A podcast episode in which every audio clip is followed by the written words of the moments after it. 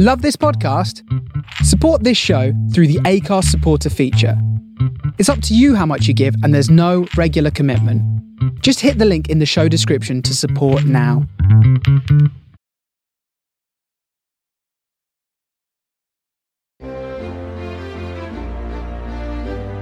Attention, soldiers, sailors, airmen, marines, and coasties. The holiday season is right around the corner. And some of you might be wondering how am I going to afford to travel back home to visit my loved ones? Have no fear. Holidays for the Heroes is here. Last year, Holidays for the Heroes received donations from patriotic donors, and we were able to send 65 armed service members with a fully paid round trip ticket and got them home for the holidays. Wait, but what's the catch, you might ask? Buckle your parachute strap. There is no catch, and no hidden fees. Just contributions from good old fashioned Americans who want to help heroes like you and show their appreciation for your service. If you're an active soldier and want to register, or an individual who wants to be a part of that growing group of patriotic donors, please go to www.holidaysfortheheroes.org. That's www.holidaysfortheheroes.org.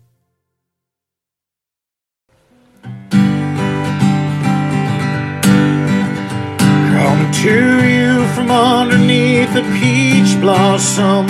It's time for an episode of Be Awesome. Find positivity throughout your life and work. Just like our mascot rooster, Steve the Jerk.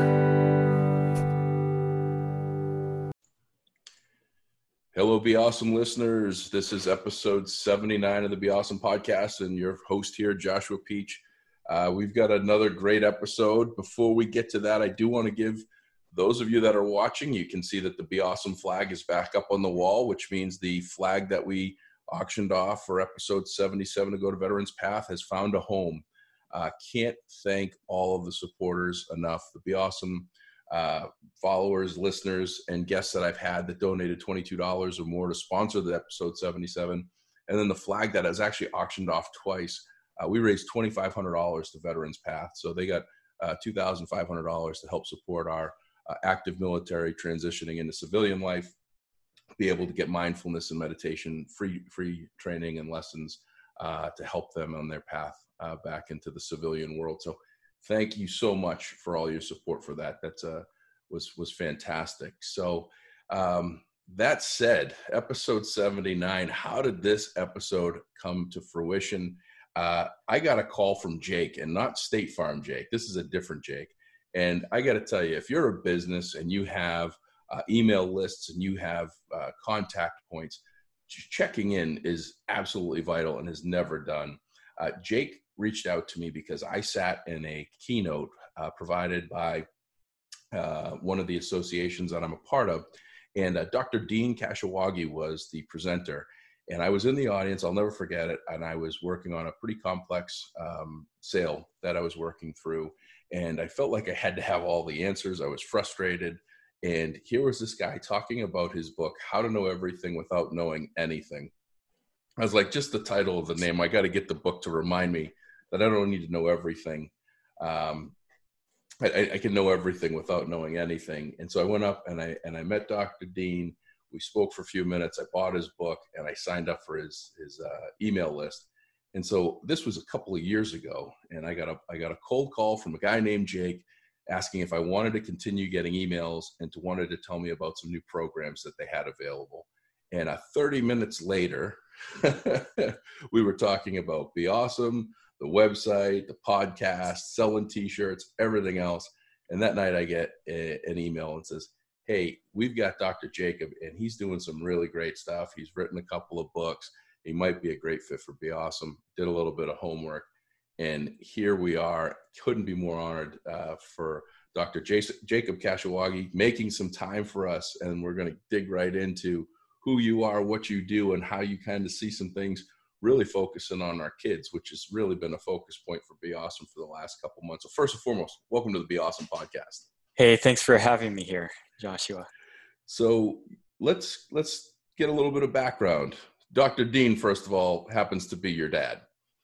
He does. So it's Doctor Doctor Family. Yes. Yeah, so um, give us give us a little bit of history, who you are, what you're doing, and then we'll I want to I want to get right into your books. Okay, so I'm actually a supply chain management consultant.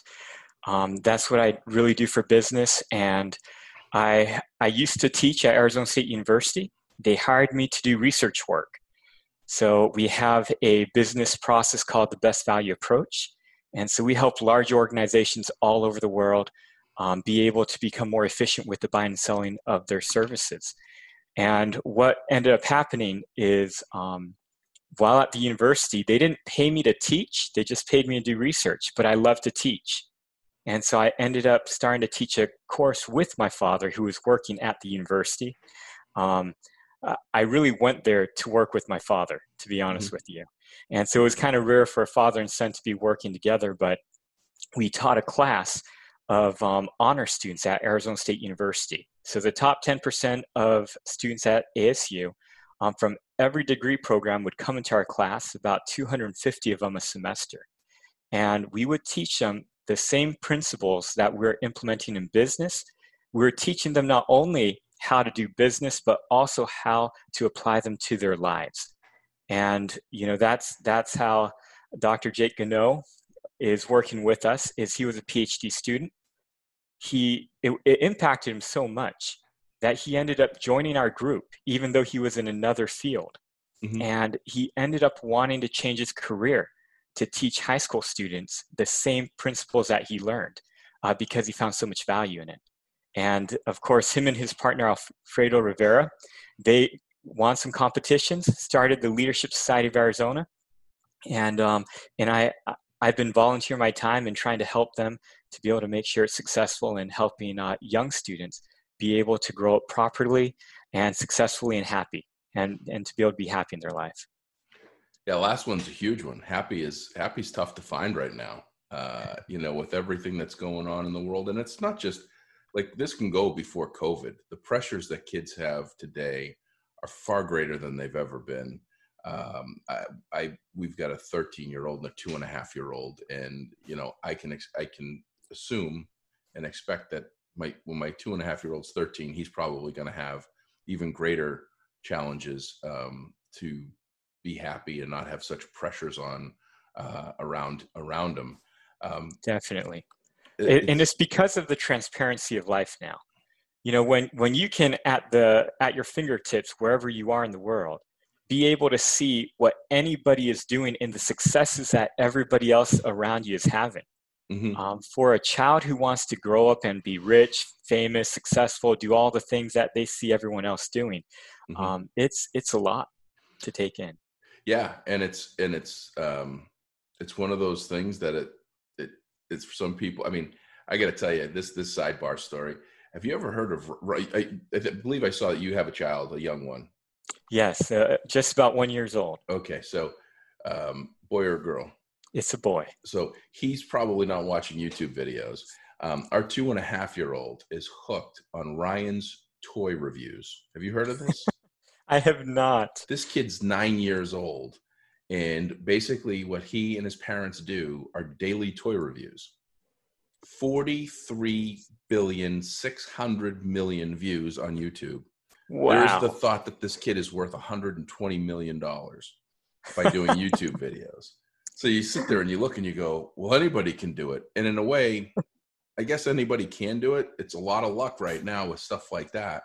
Uh, but there's still that hard work factor. And like you say, that that it almost takes away like the, the, the social media what people see and that's yes. not what everybody i mean that's that's all that's all that glitters isn't gold i mean it's easy to stand next to a really nice car and say it's yours um, and and have a good life on on on social media but it's probably a harder life than most would think but perception wise what people think about it it's, it's what and and what you have is other people are looking at these this parent these parents and this kid mm-hmm. and they're thinking, now my child, why aren't you doing the same thing? you're you're already 10 years old. Yeah. You know, why aren't you a YouTube star?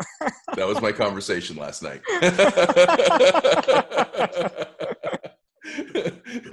Come on, Danny. What's, what's going on here? Why, why, why do we have 43 billion views? Uh. Um, but accepting, being accepting of what you have, what you are, and what you do, I think is huge because all things are not created equal, right? So um, that gets true. me, that gets us into the interest that I had out of the gate. I like when when uh, Jake sent me um, your your information. I just kind of did a quick scan, and I saw this book that you just released. So you've released two books, right?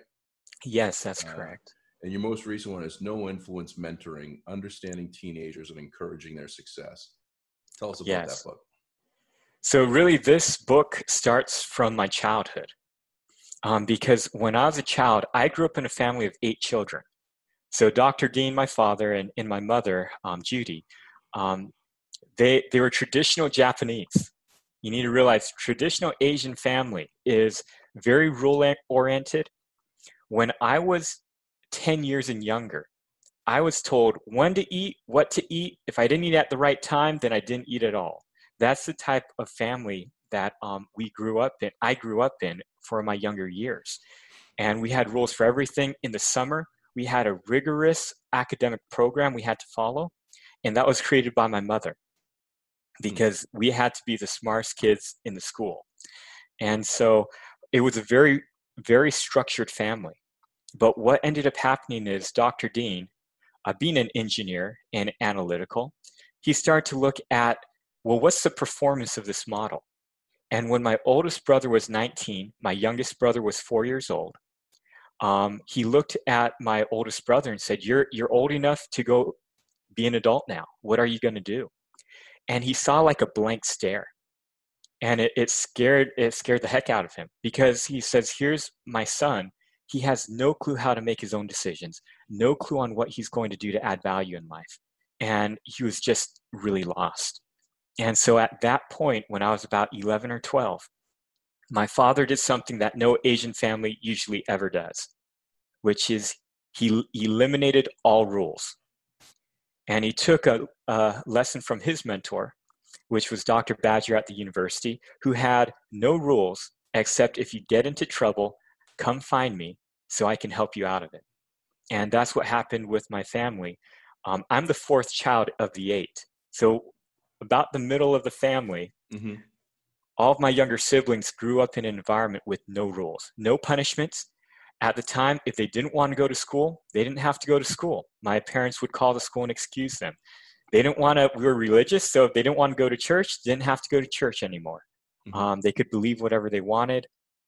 And I had my youngest brother at four years old, was going out to the neighbor's house, playing with his friends, all the way till like six, seven o'clock at night. Nobody knew where this child was. and and that was absurd to, to all the older kids because six o'clock, five o'clock was when you had to come in. You, if you were ever late, you better call, and even then, you'll probably you're probably to get in trouble. So, um, when I saw this change in my family, and I saw that my parents, where their focus when I was younger was on the structure of the family, and the family was more important, and the organization was more important than the individual as I start to grow up, I saw all my younger siblings raised in an environment where the individual was more important than the organization. That it was more important that the individual's needs are met and that they understood each child and they let each child figure out who they were instead of trying to force them into this structure um, for efficiency sake. Mm-hmm. And um, what we ended up finding out was yes, my, my younger siblings did everything a parent would ever not want their children to do play video games all day, waste their time, not be responsible. Um, some of them had a TV in their room. They watched TV all night, never going to bed, staying up early in the morning. But what we end up finding is instead of becoming spoiled, rotten, good for nothing brats like we all thought when they were young, mm. by the time they got into high school, my younger brother switched the TV out of his room for a desk so he could study. Nobody told him this, just did it. Started to comb his hair. Nobody told him this, he just did it. Started to actually try in school and really focus. By the time, even before they got to high school, I was teaching at the university. I would actually uh, trust them more than my PhD students, than most of my PhD students. They were more um, intelligent, more responsible, more creative, more innovative in doing things that I needed than than grown people. And and so as I saw this, I, I started realizing something's wrong here. And during this time at the university, we start to change the dynamics of how we taught. What we told students now is if you come to our class, you get an A. You just have to show up, we'll give you an A. This is an honors level course. Mm-hmm. You don't have to do any homework. You don't have to do really anything you don't want to do, just come to class. And we realize it's our responsibility as a mentor, as a teacher, to make sure if they just come, that they get something out of it. And what we ended up finding out is 95% of all the students who came to our class, they did the homework. They weren't required to, but they did it. And part of the reason is because we told them, your homework is to take what you learned from us talking and the, the activities we did and go back into your life, whatever field you're in, whatever you care about in your life, and do something that makes you happier. Apply what we're teaching. If we are actually teaching you something of value, you can go back in your life very easily and apply it and become better, become happier, more successful. And it, it became one of the most popular classes at the university. If you didn't get on at 6 a.m. in the morning when pre registration begins, you did not get one of those 250 slots. And it, it was an amazing thing to watch. So as, as I saw this model work, I told myself, oh my goodness, this whole time, what I thought college was about, what I thought education was about, is totally off. We've been trying to tell students what to do, kind of like this model. Mm-hmm. But when you think about it, when parents are telling their kids what to do from a very young age, they're saying, do this, do that, directing them in every way. They go to school. Teachers are telling them what to learn, how to learn, when to learn. When someone for 21 to 25 years of their life is told what to do every moment, what is this child going to do when they get their freedom? They're going to wait for someone to tell them what to do because that's what they're used to. We're not growing leaders and innovative people. What we're doing is we're growing people who only know how to follow instructions. And and that's one of the reasons why I, I think i wrote this book was i realized we were detrimenting so many people with this model mm-hmm. and i, I want to change it. That is uh that's that's amazing and i couldn't be more on board with you uh, with that with with everything that you're saying. I definitely was a um, regimented uh, rules in the house, and and I was hell on wheels for most of my adolescent life. I don't know if my I don't know if my parents I don't know if my parents could have taken the same risk that that your parents took. Um, being the middle child, you know, you talked about the younger, talked a little mm-hmm. bit about the older. You know, being 11 or 12, what was that like for you? Was that was that a hard adjustment for you? Uh, it was such a difficult adjustment for me because you need to realize even after 11 years of being in a rule oriented environment, I was used to it. Mm-hmm. And my natural nature was to be obedient. Mm-hmm. You know, my older siblings, they were pretty rebellious. And which was really funny is that I think they caused my parents more stress and headaches than my younger siblings did. Mm-hmm even though my younger younger siblings, you know, they they actually are the only ones who got caught by the police trying to walk on the roof of their elementary school, things like that. My my older siblings caused my parents much more stress and grief. Mm-hmm. Um, for me, middle child, hey, I was trying to help my parents. I love following the rules, mm-hmm. and I realized one thing when I was young: as long as my parents told me what to do, I had no accountability.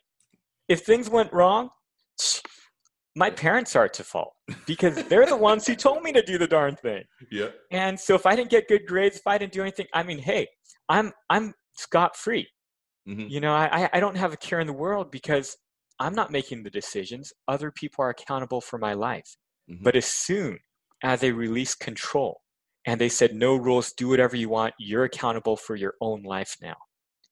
I got really worried because I wasn't used to being in that environment before. And for a couple of years, it was an adjustment for me to realize if I make this decision, then I got to live with these consequences. And it, it, scared the heck out of me. Mm-hmm. Um, my younger siblings were like, they're just overjoyed.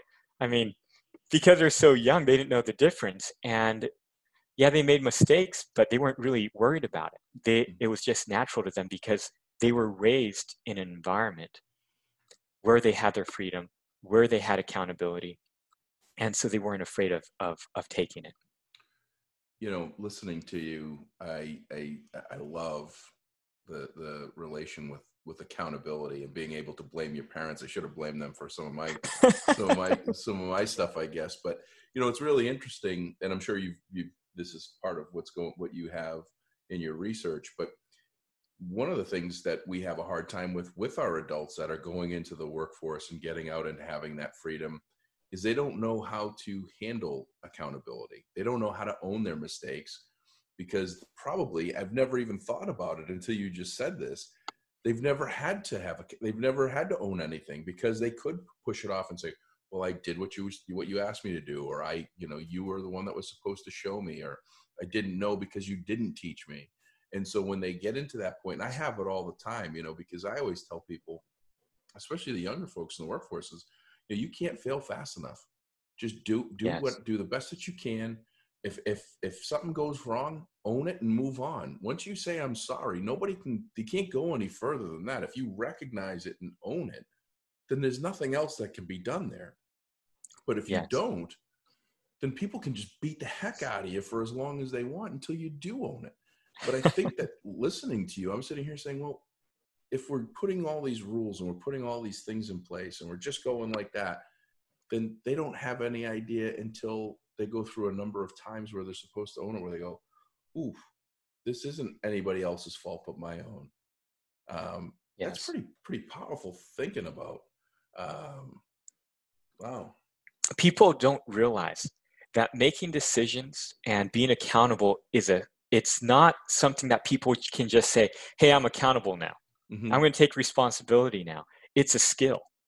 It's something that actually has to be developed. And there are there's tons of research out there to show this with children. Mm-hmm. But they show that when you allow a child to develop that skill when they're younger, everyone has to make mistakes. It's it, everybody does. And and they have to spend so much time learning how to deal with accountability and freedom. Mm-hmm. And so if you start them when they're young, the mistakes that they can make, one, are very minor because they don't have really any cares because they're not adults. Mm-hmm. And they have someone looking out for them. But two, you have a grown adult looking after them. You have two grown adults looking after them a lot of times.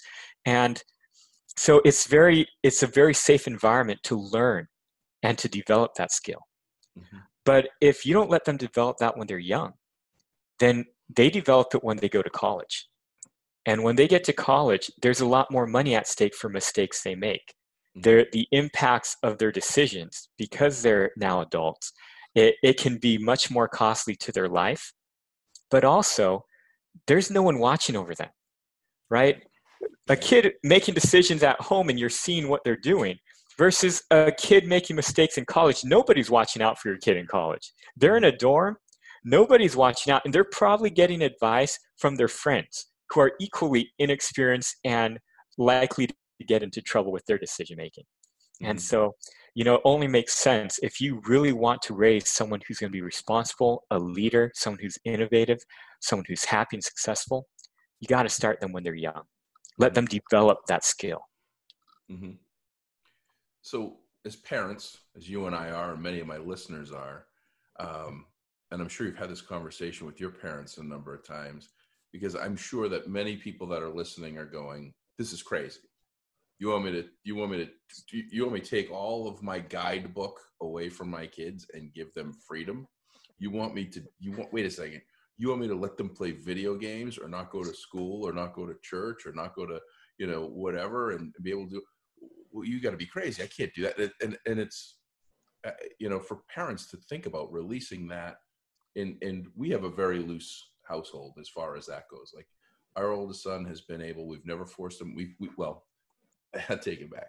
We've, I, I, I st- suggested strongly early on that he play some sports and, and, uh, found very quickly that there, the sports that I suggested strongly he didn't like, and so then we went with a whatever it is that you want to do that you're going to be passionate about that you're going to go through the whole you know from if you start it you got to finish it um, we'll support that um, in a very in a you know very loose way um, where a lot of parents you know force you know we got to be doing five sports we got to be doing this this and this and that you think that's what the kids love um, and they might some kids do um, but you know we're very loose with i mean we, we definitely have a couple of things but there's no um, punishments and groundings and if you don't do this uh, um, but you know a lot of parents have to have the, for their own sake and their own sanity it's more the parents that have to have this regimen right? Yes. um, what was it like for you i'm sure you've had this conversation with parents how hard was it for them to to uh, or easy was it for them to to to initiate this? And then what would what, what, did they say like over the course of time as mistakes? Did they ever have second did you ever say did you ever ask them like hey, did you guys ever have second thoughts and what was an example of that? Or were they just like steadfast and said, hey, we're in it. We're going to, we're going to ride this thing out and we're going to not worry about it. it. All the time. They, they always had second thoughts on this thing. Mm-hmm. Um, uh, I know this very well because um, because I was old enough at the time, and I was kind of the most responsible person at the time in my family as siblings. Mm-hmm. Um, I actually supported my father in trying to keep this going it's one of the few times that I think my father almost got a divorce because of the stress in the house mm-hmm. with everyone, eight kids, all doing what they wanted. Mm-hmm. And, and so I actually had to be like a buffer to mm-hmm. protect my younger siblings when my father would come home, everything's in a mess. And mm-hmm. he's just about to break and tell everyone they have to do everything again. Tell them, hey, don't worry about it. You know, we, we can do this together. And, and just give it time. You'll see that everyone's going to turn out really well. I, I mean, mm-hmm. at the time, I didn't even know. Yeah. but I like the idea of letting people have their freedom, and especially when I was a kid, hey, yeah. this idea of freedom is is a good thing. So all the time, you know, mm-hmm. and one time my, my father came home, my younger brother had friends over, they played dodgeball in the house. One of their friends body slammed another friend into a wall, and there's an indentation in one of our walls. And my father asked my youngest brother, What happened here? And my younger brother looked at and says, Whoa, I don't even know how that happened. oh, my, my father was not happy at all. But but to not punish him, to, to let him just go about mm-hmm. and and and to see what happens because he made a dent in the wall and, and how difficult it was to fix and the money it costed. Mm-hmm. Um, it's really an amazing thing that my brother actually started to be more aware um, mm-hmm. because of it. But it is it is a crazy thing mm-hmm. to to let children, you know, be able to have their freedom. Um, it's a it, it is a crazy thing to to think about. But mm-hmm. I'm not saying don't have rules. Mm-hmm. In in my book, it, there's a lot to this but what I'm really saying is when you're mentoring someone, you're parenting a child, you're teaching a child, the child is more important than you are. And there's a couple of things to consider here. First is realizing that if you have a company, plain logic is the more management you have, the less skilled your workers need to be because they have people governing them. As soon as you take away the management, mm-hmm. Now, every single worker that's coming to your environment have to be has to be more skilled.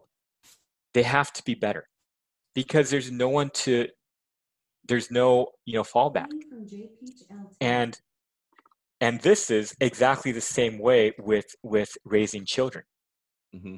The more you do as a parent, then the less skilled your children will be. The more you do for your children and for your students, then the less your students have to do and mm-hmm. it, it means they'll be less skilled. It means if they do less it means they don't develop themselves as much. If they don't develop themselves as much it means as they get out into the world they're going, going to be more fearful. They're going to be more afraid. And so the first thing you need to realize is a concept of the more you let your children do and the more freedom you give them the more skilled they're going to be. Mm-hmm. the second thing is they're only children so what you're doing is you're trying to figure out who is your child mm-hmm. and then supporting them as the adult because you're wiser, you know, you have more experience. So you know once you find out who they are, you know what things you can do. You can be more creative. You can you have more resources so that you can actually help them in who they are. Mm-hmm. Right? And so it's not just, hey, go out on your own. I'm not going to do anything for you anymore. It's actually for for the parent and adult, it's a much more difficult model because you actually you have to one watch them make their mistakes but two you have to find creative ways to help them in who they are not try to make them something else right mm-hmm. and a lot of parents will say well what's wrong with my mentality of making them responsible da da da da da da da da and the reality of it is because usually adults assume they know everything but they don't know anything mm-hmm. and as you start to see reality you start realizing there's more than one way to skin a cat in the world. Meaning, you find that you don't have to be a certain way to be successful. Throughout history, you found people who don't know how to read become multi billionaires. You have people who aren't responsible, don't know the last thing about cleaning their room or the first thing about cleaning their room, let alone being able to to have a clean office space or whatnot. And you have these people making tons of money and being really successful. You have people with all sorts of mental diseases and whatnot. They become very successful in uh, comedy and in business and all sorts of things. And so, whatever a parent is thinking in their mind that my child needs to know these things, more than likely they're wrong. Um, and that's why you should never try to shape your child because what's going to make someone more successful? Someone who does what they're good at or someone who does something that they're not good at. Mm-hmm. And obviously, the person who does what they're good at is always going to be more successful in life. So it's only to your benefit as a parent to let your child figure out who they are, who they want to be, and what they're good at, um, not what you think they should be good at. You know, you have people like Cesar Millan made millions off of walking dogs. So the next time I hear a parent say, video games, that you can't make a successful career out of video games, you're wrong. Yes, you can. In fact, there are many people who that's all they do all their life and they make 1000000s mm-hmm. off of playing video games. And and so it's it's a changing world. And so that's something that parents have to be aware of is that your child will be most successful when they figure out who they are and they do what they're good at. Yeah, that's uh and that and that takes work on all fronts, right? It takes the work it takes it takes the work to to encourage and and and give freedom to to try things and then it takes um letting your own feelings down of how we were raised, you know, and that's it's breaking the cycle. Your dad broke the cycle, right? He generations yes. and generations um, had historically done and raised this way, and it worked. Right? It didn't. It, it, yes. in, in their in their opinion, wasn't broken. It takes yes. a whole lot of letting your guard down and a whole lot of hope that that that you're going to do something completely different and have a better result.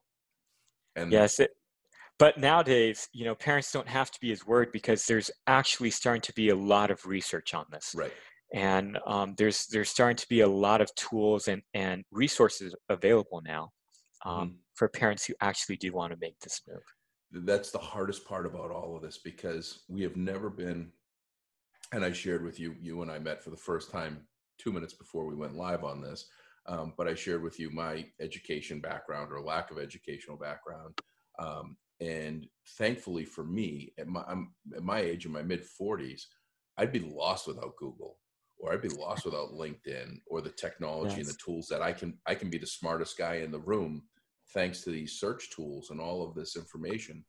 The biggest challenge that I see is for people to find the right information because there's so much to help them yeah. be comfortable and make those decisions. Um, and that's what we're trying to do, you know, with this. I think everybody should go out and buy your books to at least start and then yes. start to look at that research and start to look at those those trends that are that are changing um, yes. and evolving. You know, from um, you know, I mean, how long how long has it been that we've had classrooms set up with single lane desks that everybody's got to walk in. Everybody's got a single file looking forward at a desk. And now we're just starting to do yes. collaborative desks and set, settings. And now we're in some places we're taking away desks. Um, and now with remote learning, teaching these kids how to learn differently through remote learning. It's just it's a whole bunch of of different yes. things. Um, well, well, you know, it's an interesting thing the change of education because education was originally built to try to do two things teach technical skills, and two, help children memorize information that wasn't readily available. But because of technology and the, and the smartphone, those two reasons are obsolete. You no longer need to memorize anything. In fact, what they find out is even after college, 80% of everything a student learns is outdated. And the 20% that wasn't, they're going to be retaught that in the industry anyway when, when they get onto the workforce. Or they can look it up on their cell phone. Um, yeah. They have access to the brightest minds all over the world at their fingertips for free. And mm. a lot of parents are wondering, why does my child not take school seriously? Well, the reason why is because children are children, but they're not dumb. Right. They know when a teacher is giving them busy work. They know when what they're learning has nothing to do with their success and what they really want to do when they grow up. And what happens in school nowadays is 90% of the time at school, in my opinion, is obsolete. They don't really have to do what they're doing at school. All the work they're doing, most of it, obsolete. And um, Google is showing that now. Google has just released their education, which is you don't have to go to college anymore. You can, in six months, learn everything you need to learn, and then we'll hire you in 50 of some of the greatest companies in the US.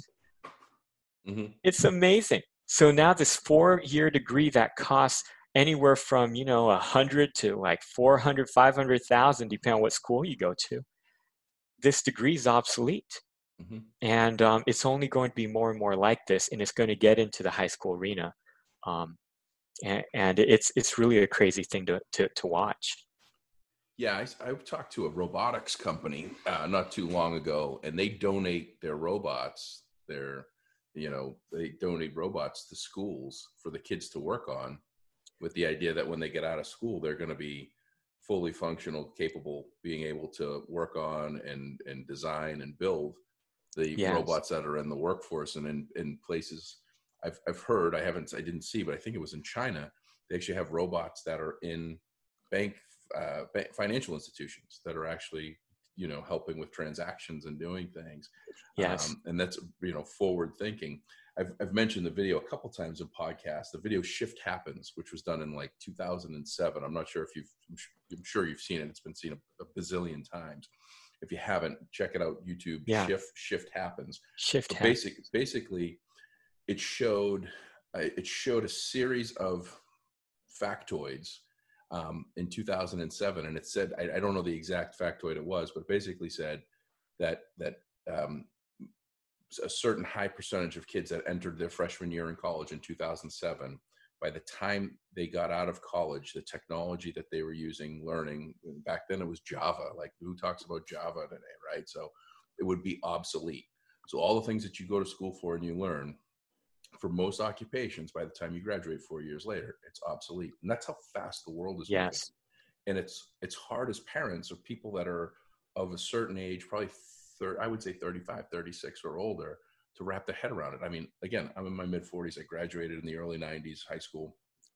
My yeah. computer class was a typewriter, right? So when you think about such a short amount of time, when you're talking about 25 years, it was just yes. a short 25 years ago that that computer lab was actually type typing class. How many WPMs? How many words per minute can you type?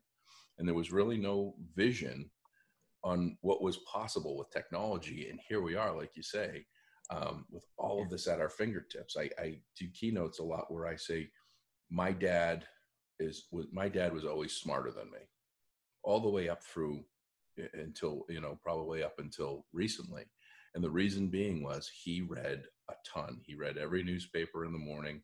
He he yeah, he probably memorized encyclopedias and dictionaries. And the only way wow. that you could get information back then um, was encyclopedias, dictionaries, and the library or a book or a bookstore. Yeah. and you had to work hard at it, right?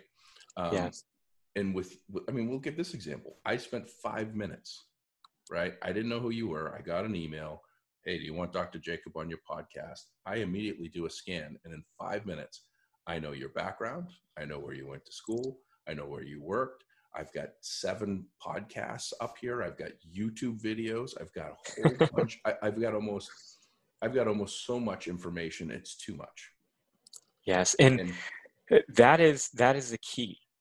Now there's only one skill that parents need to worry that their children are developing.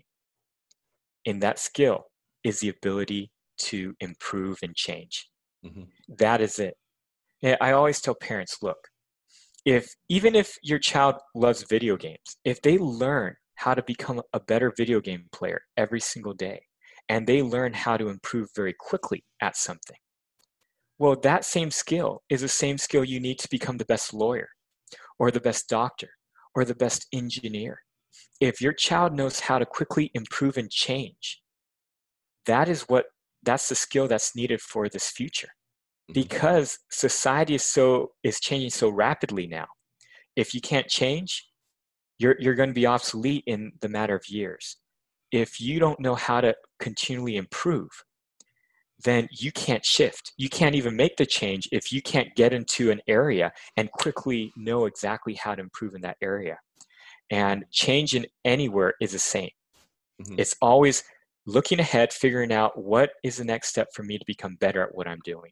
Mhm. and everything else is details. That skill is the only thing i think that really a child needs to develop in their younger ages. Mhm. i've seen many people do nothing for 20 30 years of their life but because everything they did they, they learned how to improve and, and to become better whether it's just like going on vacation or whether it's you know being able to watch youtube videos the quickest right? And and and do things like that. When that child figures out at 30 what they want to do in the matter of years they become very successful. Mhm. and and so and i've seen this a lot in in many students. So for a parent you know one of the things that will help you to be able to let the child develop on their own is to realize that they no longer need all this information. They no longer need this technical information. What they need is a smart child a child who knows how to change a child who knows what to look for right? Now you got so much information.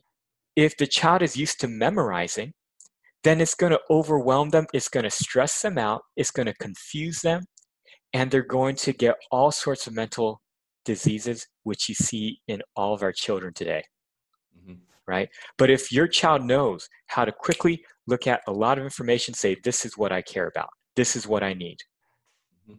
this is how i'm going to improve myself then your child is set for their future and um, you know that's that's one of the things that i think is missed in education the only thing that they really need to know is not usually taught to Mhm. students What do you think about um, and what was your when the rules when the rules changed when you were 11 or 12 because I'm guessing with the rules there was pleases thank yous Mr. Mrs. rule you know the proper way to socialize or be social as a child in every situation.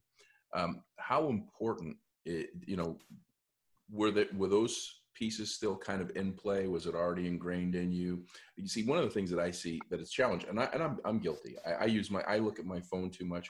I look at my Yes. computer too much. I, I don't I, you know sometimes i just i'll look up. I try, and i try to do a much better. Fortunately my fiance could go days without looking at her phone and and her interaction with our kids be, is is is amazing and I, and i'm a work in progress but you know i think the, one of the challenges that i see is is are kids having a hard time to understand socialization like you and I are having even remotely face to face, right? Opposed to Yes. screen to screen. Um, what do you what are your thoughts on that? And what are- what what are some best practices or what do you what do you what do you what have you seen? Uh, I always tell people um, whether it's people skills or leadership, it's the same thing. And you cannot teach leadership in a classroom. Same thing with socializing. You cannot teach socializing by lecturing to someone. Mhm. The only way to help students and children develop socialization skills, learn how to deal with other people, is they have to do it. So instead of trying to tell your children what to do, instead of trying to get them to go to classes to learn about it, what the parents need to do is create opportunities where their children can socialize. And this involves a couple of things.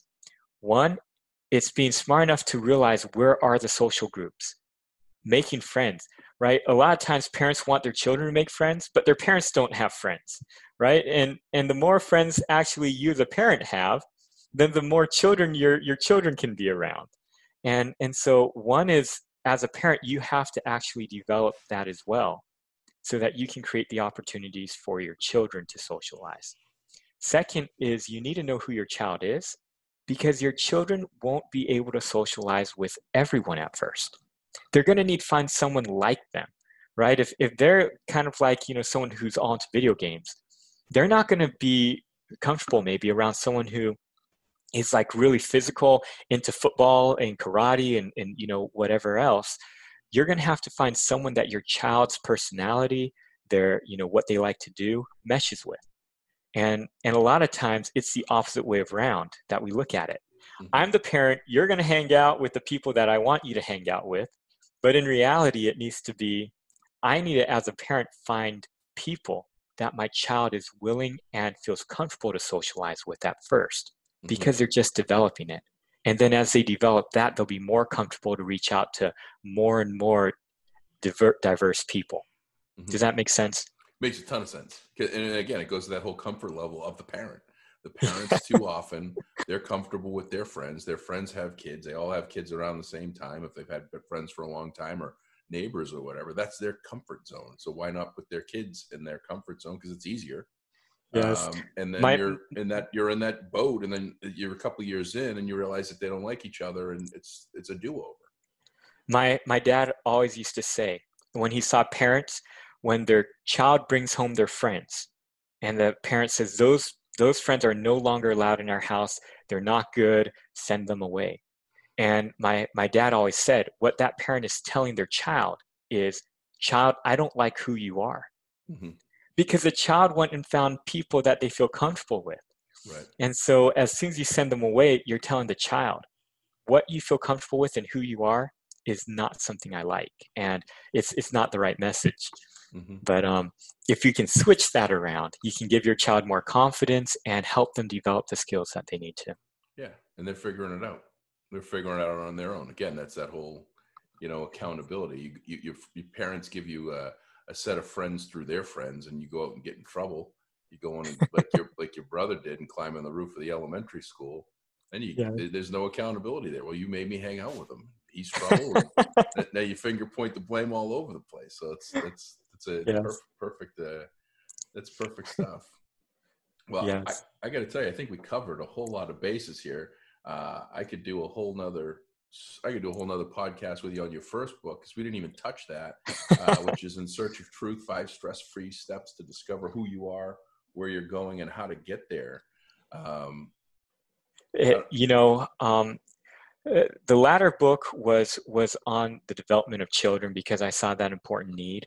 mhm, but that first book in search of truth um, that was i i wrote that book because i i want to give back um, when i was growing up when i was younger i was taught one very important thing in life and i wanted to be able to pass that forward.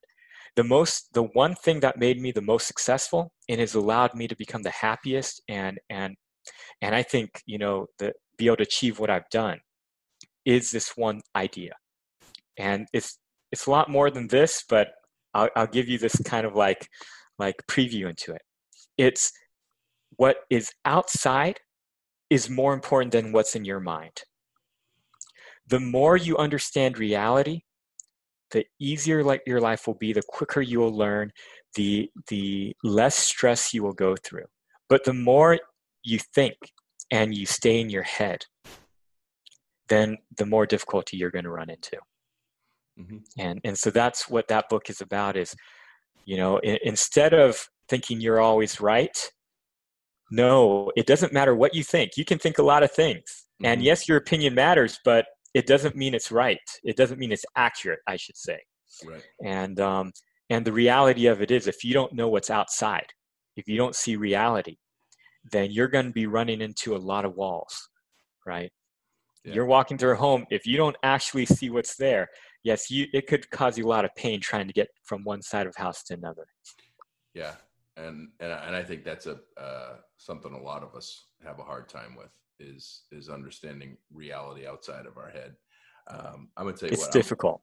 I'm, I'm, gonna read. I'm gonna read both your books, and I might invite you back if you if you want to come back for a second second go around. We can do we can do a, a book club uh, episode. This was fantastic. Uh, I couldn't. No, thanks.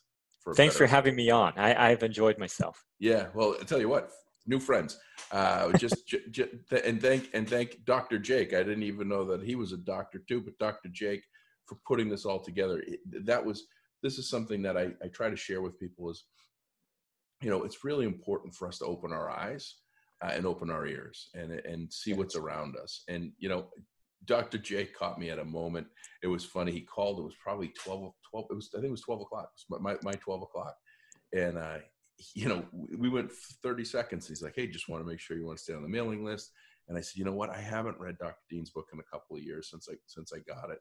Uh, it was vital in the pro- project, which, by the way, I made the sale, um, and and it was, it was, vital in making the sale and, and getting my head uh, in the right mindset, even with the title. I said, I got to find the book, and then we got into this dialogue, and it was just amazing. And um, it was because he was interested, and he opened his ears, and I opened my eyes to say, hey. You know, this has to be a good guy because he's tied to Dr. Dean. And then when he sends me this email about Dr. Jacob, I go, well, this is a, this is perfect. Let's put it all together. So I appreciate the opportunity. Really appreciate the things you're doing. Keep keep going. I, I love Thank the you. fact that you're, you know, this this um, effort that just started with teaching with your dad uh, and building this program and finding this research of people getting things done um, because you're giving them something to start, which is a great a great idea um, you know, to, to say, hey, you showed up to class, you get an A. Now, now get to work.